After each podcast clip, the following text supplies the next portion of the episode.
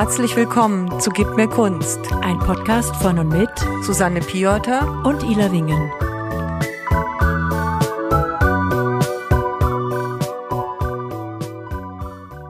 Herzlich willkommen. Wir haben heute zu Gast Herrn Dr. Wolfram Schmidt vom Bundesinstitut für Materialforschung und Materialprüfung aus Berlin.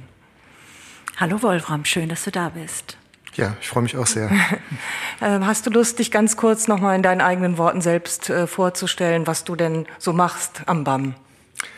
Ja, also ähm, ich bin eigentlich Bauingenieur. Ich ähm, wollte ursprünglich mal Brücken bauen. Vielleicht mache ich das heutzutage sogar, aber ähm, im übertragenen Sinne.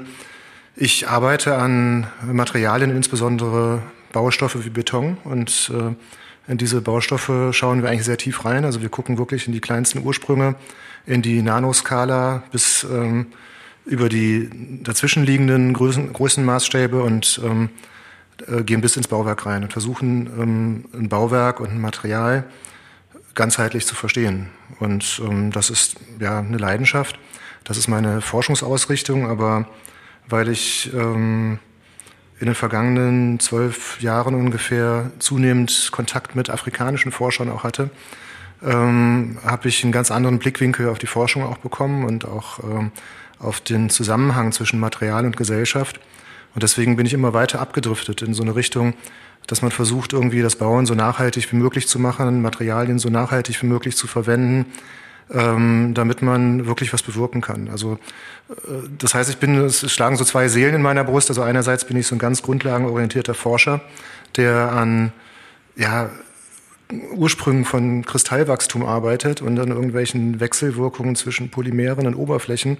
Gleichzeitig versuche ich aber irgendwie ähm, diese grundlegenden äh, ja, äh, Ursachen in die breitere gesellschaftliche äh, Richtung zu verstehen oder umzudeuten, das ist eben, das ist eigentlich ganz schön, weil es so ein, so ein Übergang zwischen Wissenschaft und tatsächlich Gesellschaft eigentlich. Und ähm, da hat es mich nach Afrika verschlagen und ich habe dort so viel gelernt, äh, so viel mehr, als ich hier überhaupt lernen konnte, ähm, dass dann auch wiederum die grundlegende Forschung sehr stark ja, beeinflussen konnte, würde ich sagen. Das hört sich ja ganz spannend an, ganz besonders mit dem kreativen Aspekt, von dem du eben gerade erzählt hast, dass du nämlich von dem Eigentlichen des Forschens abgekommen bist, dadurch, dass du was Neues verfolgt hast und diesem, auch in dieser Spur mal weiter äh, nachgegangen bist. Wie war das denn in deiner Kindheit? Gab es da eben auch ein Maß an Kreativität? Kam das mit der Familie schon mit? Gab es da Kunst um dich herum?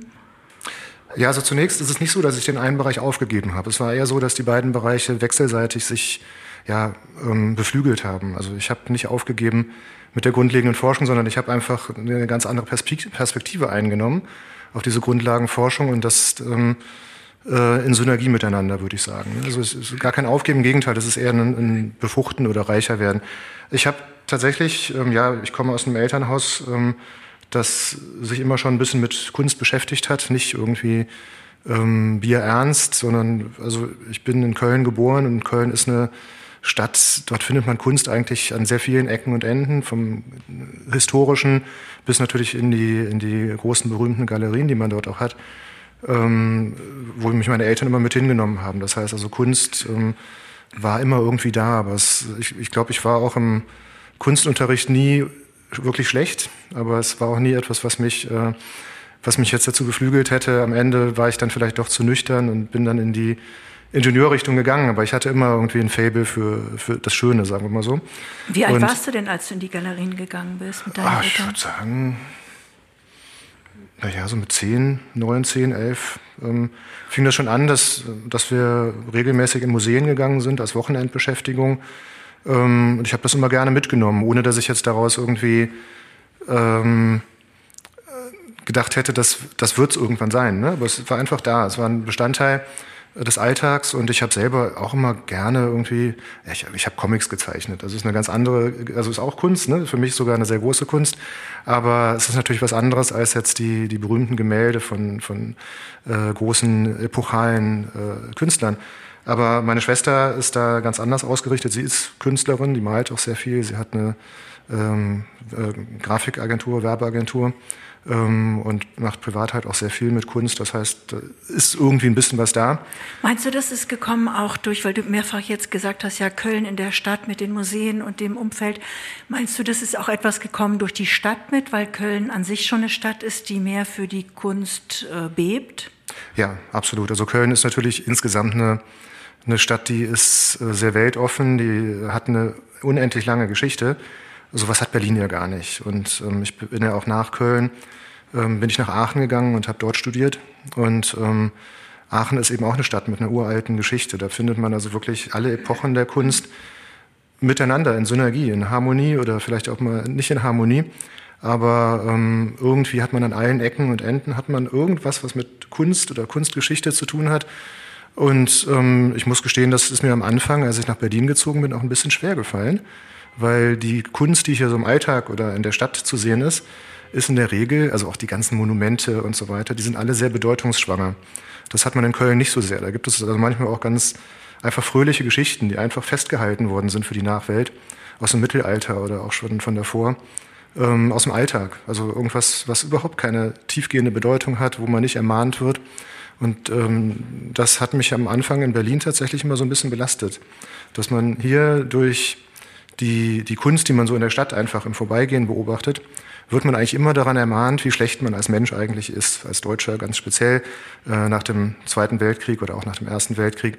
Dass man, das, was natürlich wichtig ist, das finde ich auch sehr bedeutsam, aber ich, mir fehlt dazwischen auch mal sowas Lockeres. Hast du dafür ein Beispiel, also bei welcher Arbeit du das in Berlin so siehst oder bei welchem Monument oder welchem Denkmal? Woran denkst du da? Naja, natürlich denke ich jetzt, wenn man jetzt durch die äh, durch äh, Mitte geht, durch die ganzen touristischen ja. Fleckchen, da hat man natürlich dann die echt ähm, schwerwiegenden Mahnmale an den Holocaust und sowas. Ne? Das, das kann einen natürlich je nach Stimmung auch ganz schön runterziehen. Auch, ne? mhm. ne? Und ähm, ähm, in Köln erinnere ich mich dran, da gibt es, ich glaube, auf dem Altermarkt gibt es so eine Figur, die hängt an der Wand, die macht einfach auf die Straße. Mhm. Oder in Aachen gibt es, ein, gibt es eine Figur, die ist einem Hühnerdieb gewidmet. Also so, so mhm. schlichte Sachen. Ne? Da, muss man, da muss man nicht drüber nachdenken, da muss man nicht über sich selbst reflektieren, aber es ist einfach schön, dass es das gibt. Also. Ich habe an Aachen ja irgendwie überhaupt keine Erinnerungen in Bezug auf Kunst. Ich habe sowohl in Köln als auch in Aachen gewohnt und bei Aachen ist mir halt immer nur so aufgefallen, auch durch diese große Studentenschaft in Aachen, dass da ja diese ganzen technischen Studiengänge halt einfach sind. Und mir hat in Aachen im Gegensatz zu Berlin einfach die Kunst gefehlt, würde ich äh, würde ich so beschreiben. Also weil äh, ähm, Kunst, natürlich äh, kann man an die ganzen Monumente denken und so weiter, an diese ganzen historischen Denkmäler und Bauwerke. Aber was ich halt in Berlin so interessant finde, dass man im Stadtraum ständig halt anderer Kunst, gegenwärtiger Kunst, Street Art und allen möglichen Formen der Kunst halt begegnet. Genau, also der Unterschied ist natürlich gravierend, denn Aachen da ist es tatsächlich eher Kunstgeschichte. Also wenn man ja, in den Dom ja, genau. geht, sieht man natürlich unheimlich viel Kunstgeschichtliches. Ähm, sehr beeindruckend. Berlin ist ja viel, na, ich würde mal sagen, amorpher. Da verändert sich ja dauernd was. Also äh, ich, als ich hier hingezogen bin, gab es bestimmte Stadtteile, von denen ich dachte, eigentlich ist das total schön und hier würdest du gerne leben, aber irgendwie ist das Umfeld nicht so, wie du es möchtest. Und äh, dann ein paar Jahre später hat sich das komplett umgewandelt und es, es hat eine ganz andere Charakteristik bekommen. Ähm, nein, Berlin ist natürlich, äh, hat natürlich auch unglaublich viel Kunst. Man, das ist halt nur nicht so, ähm, also sagen wir, die, die zentralen äh, Magnete, wo die Touristen dann auch hingehen würden, die haben in der Regel alle was irgendwie mit, mit Kriegen zu tun oder mit irgendwelchem Leid. Und das äh, finde ich manchmal nicht immer so schön. Mhm. Was ist denn dein Lieblingsmuseum hier in Berlin? Naja, ich gehe tatsächlich gerne in das Historische Museum. Ähm, und äh, da dann auch in die Sonderausstellung, da bin ich früher mit meiner äh, Tochter regelmäßig reingegangen. Äh, die wollte da auch jedes Wochenende hingehen. Ähm, wir waren Stammgäste, das ist jetzt natürlich ähm, vielleicht etwas banaler, aber wir waren tatsächlich Stammgäste in dem äh, Museum The Story of Berlin. Ähm, das äh, war jetzt aber eher wegen der Kinder, die das geliebt haben, da irgendwie diese kleinen Bären zu finden und so weiter. Ähm, irgendwann wird das wirklich anstrengend, wenn man jede Woche in das gleiche Museum gehen muss. Ähm, ich gehe nicht regelmäßig, ich würde mal sagen, vielleicht übers, ja, im Monat, alle zwei Monate bin ich einmal in irgendeinem Museum oder vielleicht auch zweimal. Ähm, meistens ähm, so eher als Familienausflug. Das heißt, es wird dann eher ähm, oder umgekehrt. Es ist eigentlich so, dass ich, dass meine Frau sich dann mal entspannen kann und ich nehme die Kinder und wir äh, gehen ins Museum und äh, aber das ist schön, weil du im, im Grunde übernimmst du da deine eigene Familiengeschichte auch. Du bist selbst als Kind mit deiner Familie ins Museum gegangen und, und das ist etwas Selbstverständliches für dich auch zu tun ins Museum zu gehen. Aber ja, geht, guckt ihr denn, also geht ihr dann auch in zeitgenössische Ausstellungen, weil du jetzt bisher nur vom historischen Museum und so gesprochen hast? Also geht ihr auch in Galerien äh, und geht ihr in Hamburger Bahnhof oder in die äh, Neue Nationalgalerie, die ja jetzt schon länger umgebaut wird, aber demnächst ja vielleicht auch wieder öffnen yeah. wird? Ja, also ne, tatsächlich würde ich das sehr gerne machen, ähm, mhm. aber ich, äh, wir machen das eigentlich nicht. Mhm. Ähm, also meistens wird, äh, werden die Museen, Museumsbesuche dann eher ähm, mit dem, was dann auch noch außenrum passiert, wo man nachher noch ein bisschen spazieren gehen kann oder sowas. Auch weil du denkst, dass die Kinder sich eher für die ältere Kunst interessieren? Oder weil ihr das denkt? Ja, weil äh, ja, ich glaube, es ist tatsächlich wirklich so, dass was Gegenständliches ist irgendwie äh, haben meine Kinder jetzt lieber. Ich glaube nicht, dass das allgemein ist oder dass, dass ich da eine Sorge vor habe, sondern das ist, glaube ich, ähm, es ist, glaube ich, tatsächlich so. Mhm. Ich möchte mal ganz gern auf Köln zurückkommen, weil du gesagt hast, dass auch aufgrund der Stadt, weil dort Kunst einen ganz anderen Stellenwert schon hatte im Alltag ähm, als hier in Berlin. War das dann auch so, dass du erfahren hast, dass es selbstverständlich war, Kunst zu kaufen in deinem Elternhaus? Oder ist das wirklich mehr, dass Kunst ein Teil des Alltags war, aber nicht unbedingt dessen, was man sich auch kaufen möchte, mit nach Hause nehmen möchte? Ähm, also das ist jetzt tatsächlich, da müsste ich jetzt äh, zurück überlegen, aber ich kann mich nicht daran erinnern, dass in der Zeit, in der ich bei meinen Eltern gelebt habe, meine Eltern sich jemals Kunst gekauft hätten oder neue, neuere Sachen gekauft haben. Sie hatten äh, verschiedene Kunstwerke, die sie auch immer noch haben. Äh, die müssen aber eigentlich alle angeschafft worden sein vor meiner Zeit. Also insofern, ich kann mich wirklich nicht an eine einzige Szene erinnern, in denen meine Eltern Kunst gekauft haben.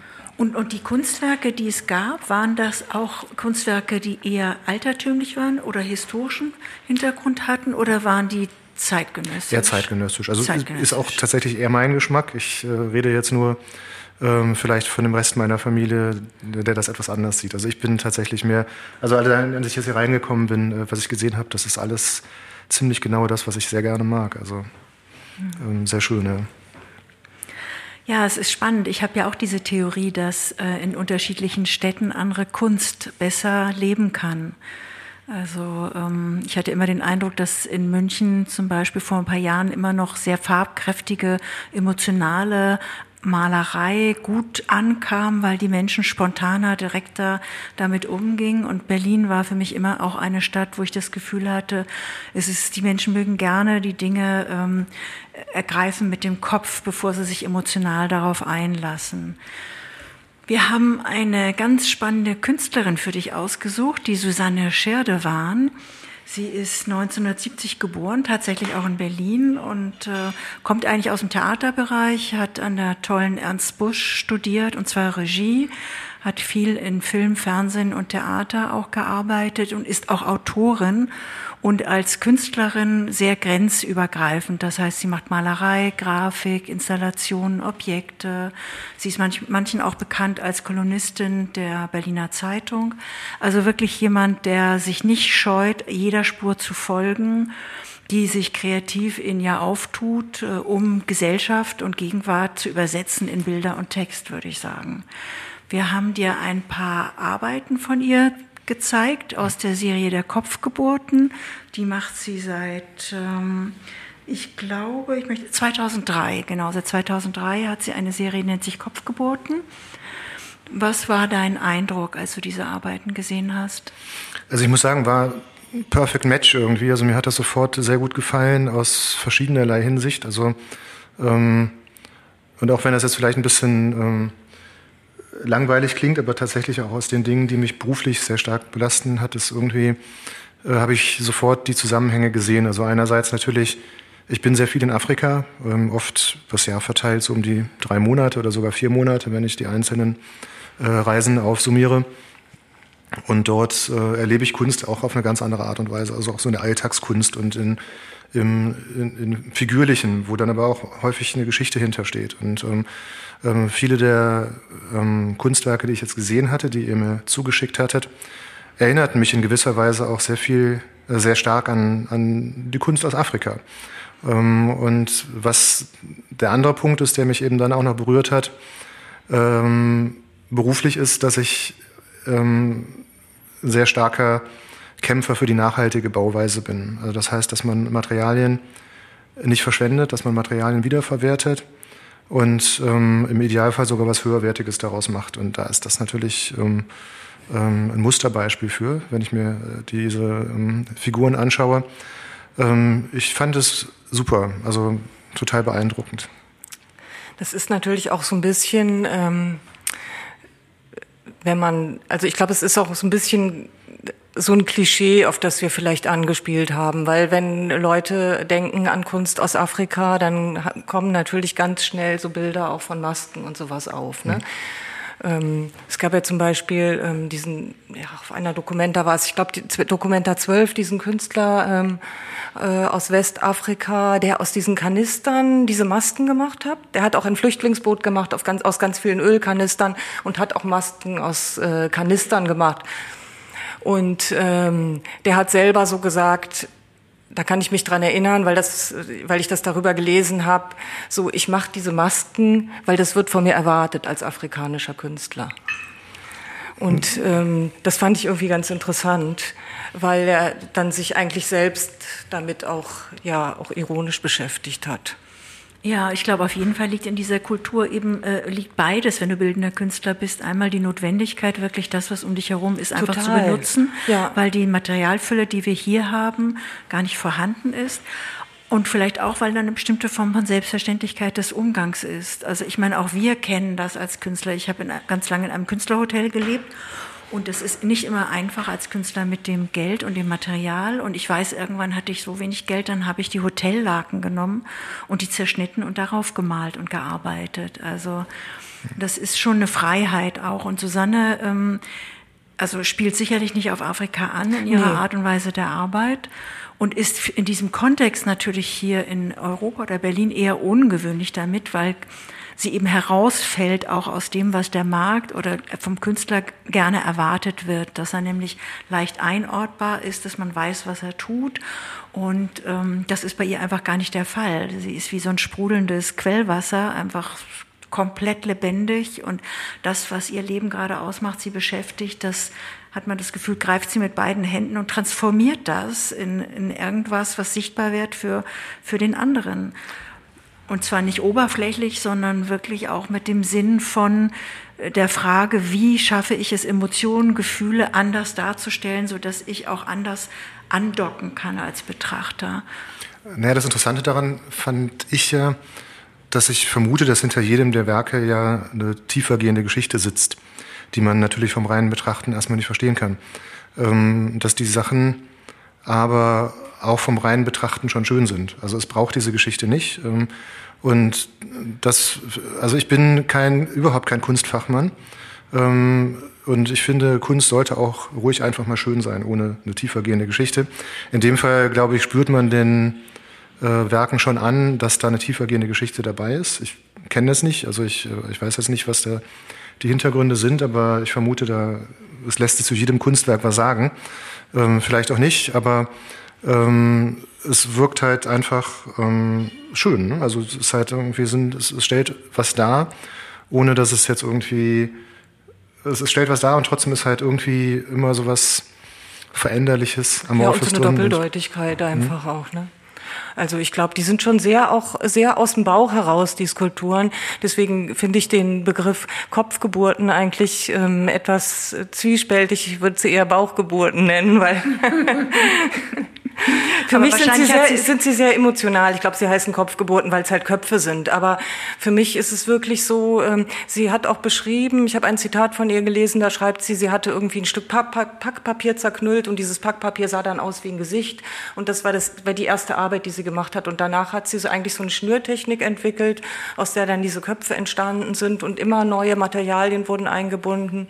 Und sie hat ja auch nicht nur Köpfe gemacht, sondern zum Beispiel diese Arbeit, die an so einen Strauß erinnert hat, der an so einer Leine war. Das haben wir, das haben wir auch geschickt. Mhm. Also das war praktisch ähm, eigentlich eine ganze vogelartige äh, Figur, nicht nur ein Kopf, aber alles halt aus Alltagsmaterialien. Genau, sie arbeitet einfach auch mit dem Zufall, was auf sie zukommt und ähm, äh, setzt sich da keine Grenzen, sondern geht einfach haltlos über sich selbst hinweg und folgt dem Material, den Dingen, die sie umgeben und das entsteht dann manchmal und ich glaube, dieser Einsatz auch von, dass man darauf nochmal blickt als Künstler und nochmal dann reflektiert, ist das stimmig, ist da eine Aussage oder so, also ich, äh, habe ich auch eher den Eindruck, ist dann wirklich nach dem Erschaffen, was ihr natürlich auch einen großen Freiraum einfach gibt, weil sie lässt komplett los. Und ich glaube, das ist auch etwas, was du in Afrika erfahren hast, dass man bestimmte ähm, bestimmte Wege einfach auch loslässt, sondern dem auch folgt, wenn etwas da ist, ganz im Gegensatz oft zu hier. Ist das richtig? Ne, ich habe genau, also ich meine die ähm, die Kunst in Afrika, das kommt natürlich, also ist natürlich sehr pauschalisiert, weil ich meine, das ist ein Riesenkontinent und ähm, äh, je tiefer man reinschaut, umso ähm, größer sind die Unterschiede zwischen den verschiedenen Regionen, die wir als Europäer meistens gar nicht so wahrnehmen. Aber was sich halt doch irgendwie ähm, häufig findet, sind halt, naja, vermeintliche Alltagsgegenstände oder, oder Alltagskunst. Also jetzt, da, da werden den Figuren auch nicht die perfekten Proportionen zugeordnet. Unter Umständen hat sogar gerade das den tieferen Sinn. Und, und viele Figuren, viele oder figürliche Elemente haben halt äh, für die einzelne Person sogar eine sehr tiefe Bedeutung, während sie für andere Leute eigentlich nichts anderes sind als jetzt eine, eine ähm, Figur oder Maske oder, oder wie auch immer. Und äh, das finde ich eigentlich sehr beeindruckend. Und äh, man muss ja nur über die Märkte gehen, man findet ja überall, findet man irgendwelche kunsthandwerklichen Sachen, die aber äh, gleichzeitig für den Einzelnen eine sehr tiefgehende Bedeutung haben können. Das, ist, das, haben wir, das kennen wir so hier in Europa ja gar nicht. Dass ja. wir, den, Ding, dass wir de, den einzelnen Werken Bedeutung geben? Kennen wir nicht? Naja, es gibt ja viele, viele ähm, also die, die, die, Afrik die in vielen afrikanischen Kulturen werden ja die verstorbenen Menschen zum Beispiel oder Menschen, die einem nahestehen, werden ja ähm, haben eine ganz andere Bedeutung im Leben der einzelnen Menschen, äh, sodass zum Beispiel eine Figur äh, unter Umständen die Erinnerung an die Großmutter sein kann. Das heißt, für den einen, der sich das anguckt, ist es eine Holzfigur. Aber für die Person heißt das nicht so im kindlichen Sinne, dass man denkt, jetzt hier in dieser Figur steckt meine Großmutter drin. Aber man sagt sich halt, die Figur erinnert mich an meine Großmutter. Und, und dadurch gibt es einem halt eine besondere Bedeutung. Ähm, das muss man, glaube ich, ja, das können wir meistens gar nicht so nachvollziehen. Ähm, Weil die Symbolik uns auch fremd ist. Die Symbolik ist uns fremd und auch diese, wir haben andere Familiengeflechte, wir haben andere ähm, soziale Geflechte, wir haben andere äh, Strukturen. Bei uns würde man jetzt eben denken, wenn ein Kind ein Stofftier hat und mit dem Stofftier redet, dann, dann ist das irgendwie so was Kindliches. Ne? Aber das ist nicht das Gleiche, äh, sondern es ist halt in dem Fall wirklich so was wie ein Talisman, der einen an irgendwas erinnert. Und, und das hat eine ganz andere Bedeutung. Ich werde das nie vergessen. Ich habe ähm, eine Zeit lang in Südamerika gelebt, da war ich noch ziemlich jung. Und da bin ich auch in Verbindung gekommen eben mit einer Kultur, die sich auch besinnt auf Verstorbene und so weiter. Und dann haben tatsächlich, ich habe bei einem Zahnarzt gelebt in einem Haus und hatte also sehr viel zu tun mit, einem, mit Akademikern. Und alle haben davon geredet, dass sie gerade ihre verstorbene Großmutter gesprochen haben oder man muss aufpassen, wenn man durch den Tunnel fährt. Da gibt's einen Geist, der, äh, der dann plötzlich vor dem Auto steht. Und für mich, als ich aus Europa, also in dem Alter aus Europa kommt, war das komplett mhm. erstaunlich. Menschen mit wissenschaftlichem Hintergrund, die mir plötzlich wirklich sagten, da steht ein Geist, pass da auf, wenn du da längst fährst. Also da, ich verstehe, was du meinst, dass dadurch, dass wir eine andere Kultur haben, das manchmal schwer ist für uns, das zu verstehen, wenn wir die Dinge gar nicht selber erfahren oder aus dem Kontext kommen. Glaubst du, uns würde ein bisschen mehr Intuition mehr, besser tun in der Kunst hier, mehr Freiheit? Findest ähm. du oder findest du, haben wir nicht genügend Freiheit in der Kunst hier? Ich glaube schon, dass es genügend Freiheiten gibt, aber ich äh, muss gestehen, ein etwas lockerer Umgang, lockererer Umgang mit der Kunst im, im großen gesellschaftlichen Rahmen wäre schon schöner eigentlich. Ähm, denn ich habe manchmal so ein bisschen das Gefühl, dass Kunst halt na, ich, ich komme jetzt aus der Wissenschaft und da hat man im Prinzip auch sowas wie eine Avantgarde oder die, die Elfenbeinforschung und man hat eben so die, die angewandte Forschung und, und beide Richtungen mögen sich nicht so richtig oder jede, die, die eine Richtung denkt, sie ist besser als die andere, aber im Prinzip in der Kunst ist es ja auch nicht anders. Man hat auch irgendwie so eine, eine relativ exklusive Avantgarde, der es oft sehr schwer ist, sich äh, zu nähern. Und man hat halt wirklich das ganz einfache Kunsthandwerk, was man vielleicht auch auf einem, einem Handwerkermarkt oder sowas findet. Aber irgendwo dazwischen äh, gibt es ja irgendwo immer eine Abgrenzung. Und ich glaube eben, dass ähm, es eigentlich uns allen gut tun würde, wenn es diese Abgrenzung gar nicht geben würde. Also ich glaube nicht, dass jemand besser ist, nur weil er etwas ähm, avantgardistischer denkt, arbeitet. Natürlich gibt es da ganz tolle Sachen und wenn man sich dann auch sehr tiefgehend damit beschäftigt, ähm, wird man wahrscheinlich dann auch die Hintergründe verstehen, aber irgendwie muss es ja zugänglich bleiben. Genau, aber das ist ja genau, warum wir hier auch diese Gespräche führen, weil was du eben beschrieben hast, ist ja einmal die sogenannte in Anführungsstrichen Hochkultur und dann hast du von Kunsthandwerk gesprochen, aber dazwischen liegt eben die allgemeine Kunst und ganz viele Künstler, die nicht gesehen werden und die durchaus eigentlich das anbieten, was du dir wünschst, die aber gar nicht durchdringen.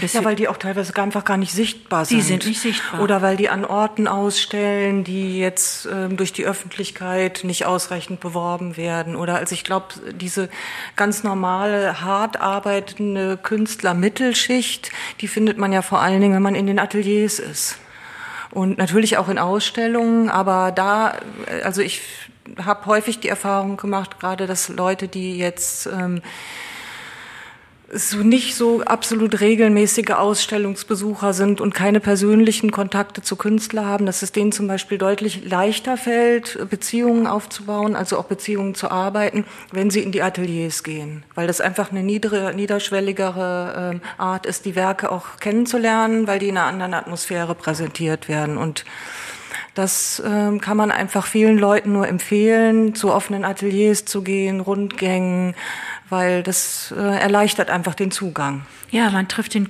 den Künstler direkt, kann auch fragen und Künstler freuen sich auch über dieses Gespräch und dieses Miteinander, weil ein Künstler möchte einfach auch, dass die Arbeiten gesehen werden. Also der Künstler arbeiten nicht für die, für das verschlossene Atelier und leiden sehr darunter, wenn die Arbeiten gar nicht in die Welt kommen können. Aber es bedarf eben auch ein Interesse von beiden Seiten und die Künstler können nicht alleine das machen. Wir sind eh sehr überfordert heute in den Aufgaben, die wir schon haben, weil wir neben dem, der Arbeit im Atelier eigentlich auch schon richtige Vermarktungsprofis eigentlich sein müssen. Wie hast du das so wahrgenommen in Afrika? Naja, ich, in Afrika gehe ich jetzt nicht in Kunstmuseen oder äh, nicht wirklich in Kunstmuseen. Äh, meistens arbeite ich, arbeite ich wirklich von äh, frühmorgens bis spät abends.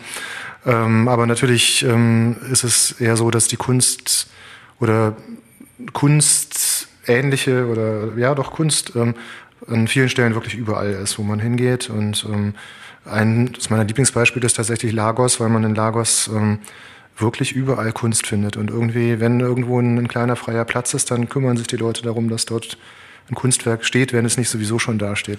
Wie ist denn, die, die, die, wie ist denn das Verhältnis von der Gesellschaft dann zu dem Be Begriff Künstler überhaupt?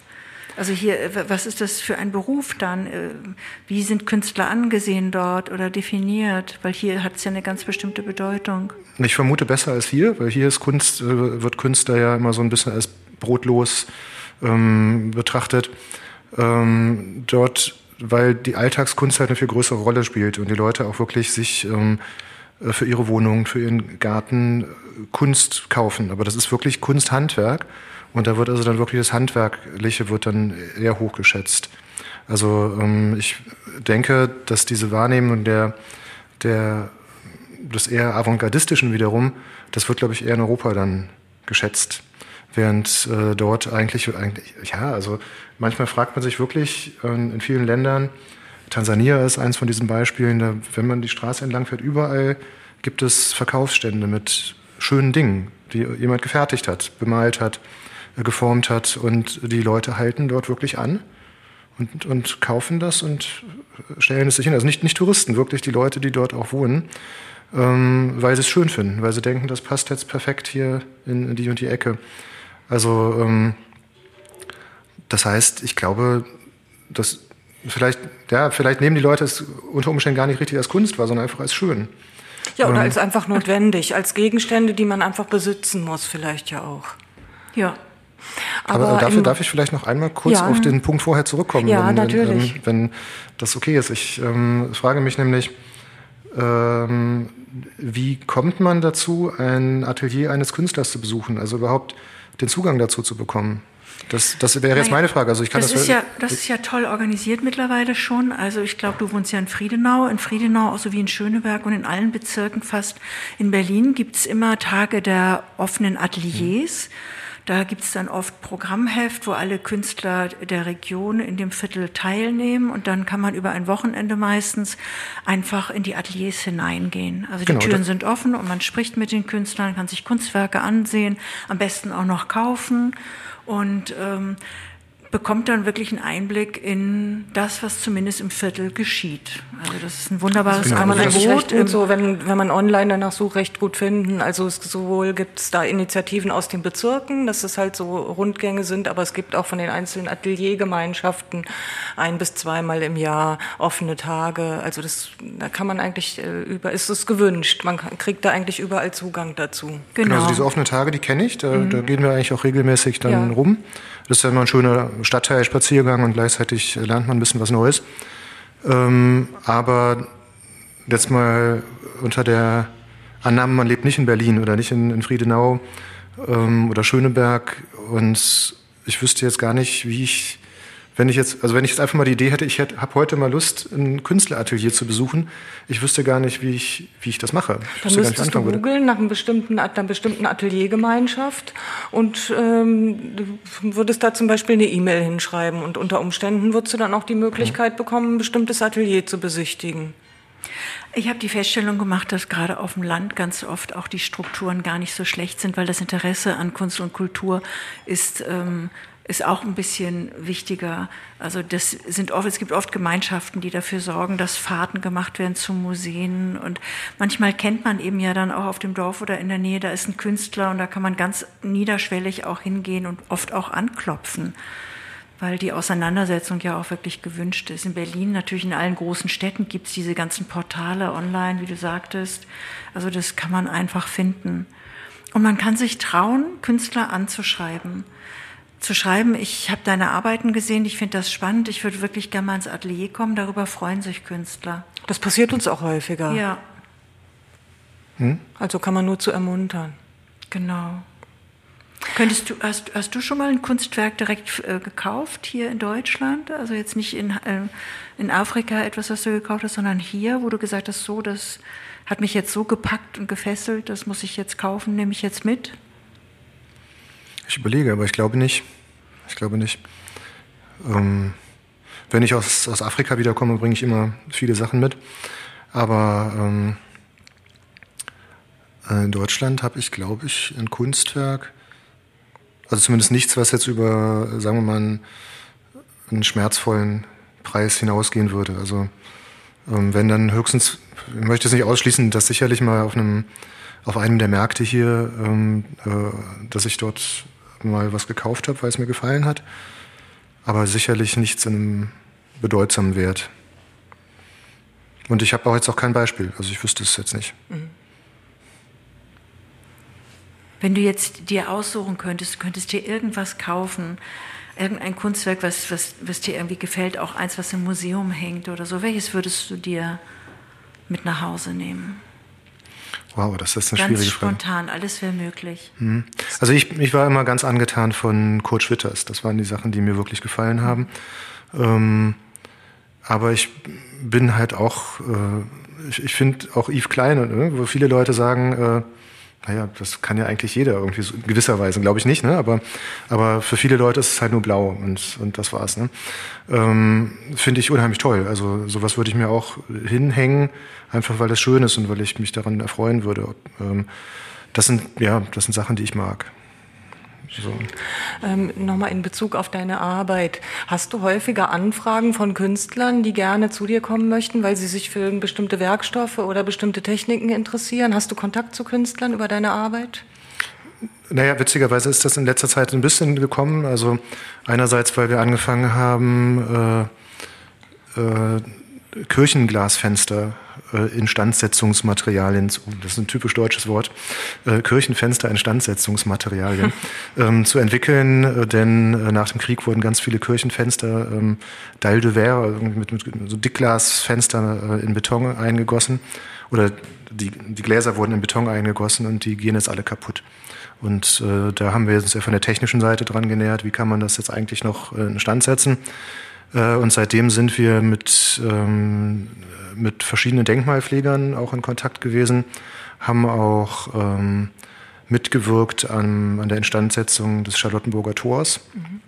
Das war eine ganz spannende Aufgabe. Und ähm, dann hatte ich kürzlich eine, eine ganz interessante Anfrage von ähm, Philipp Modersohn, das ist, ich glaube, der Neffe, der, Enkel von, von Otto Modersohn, ähm, der er so als Aktionskunst Beton äh, verklagen möchte. Und das war ganz interessant. Wir haben uns auch ausgetauscht.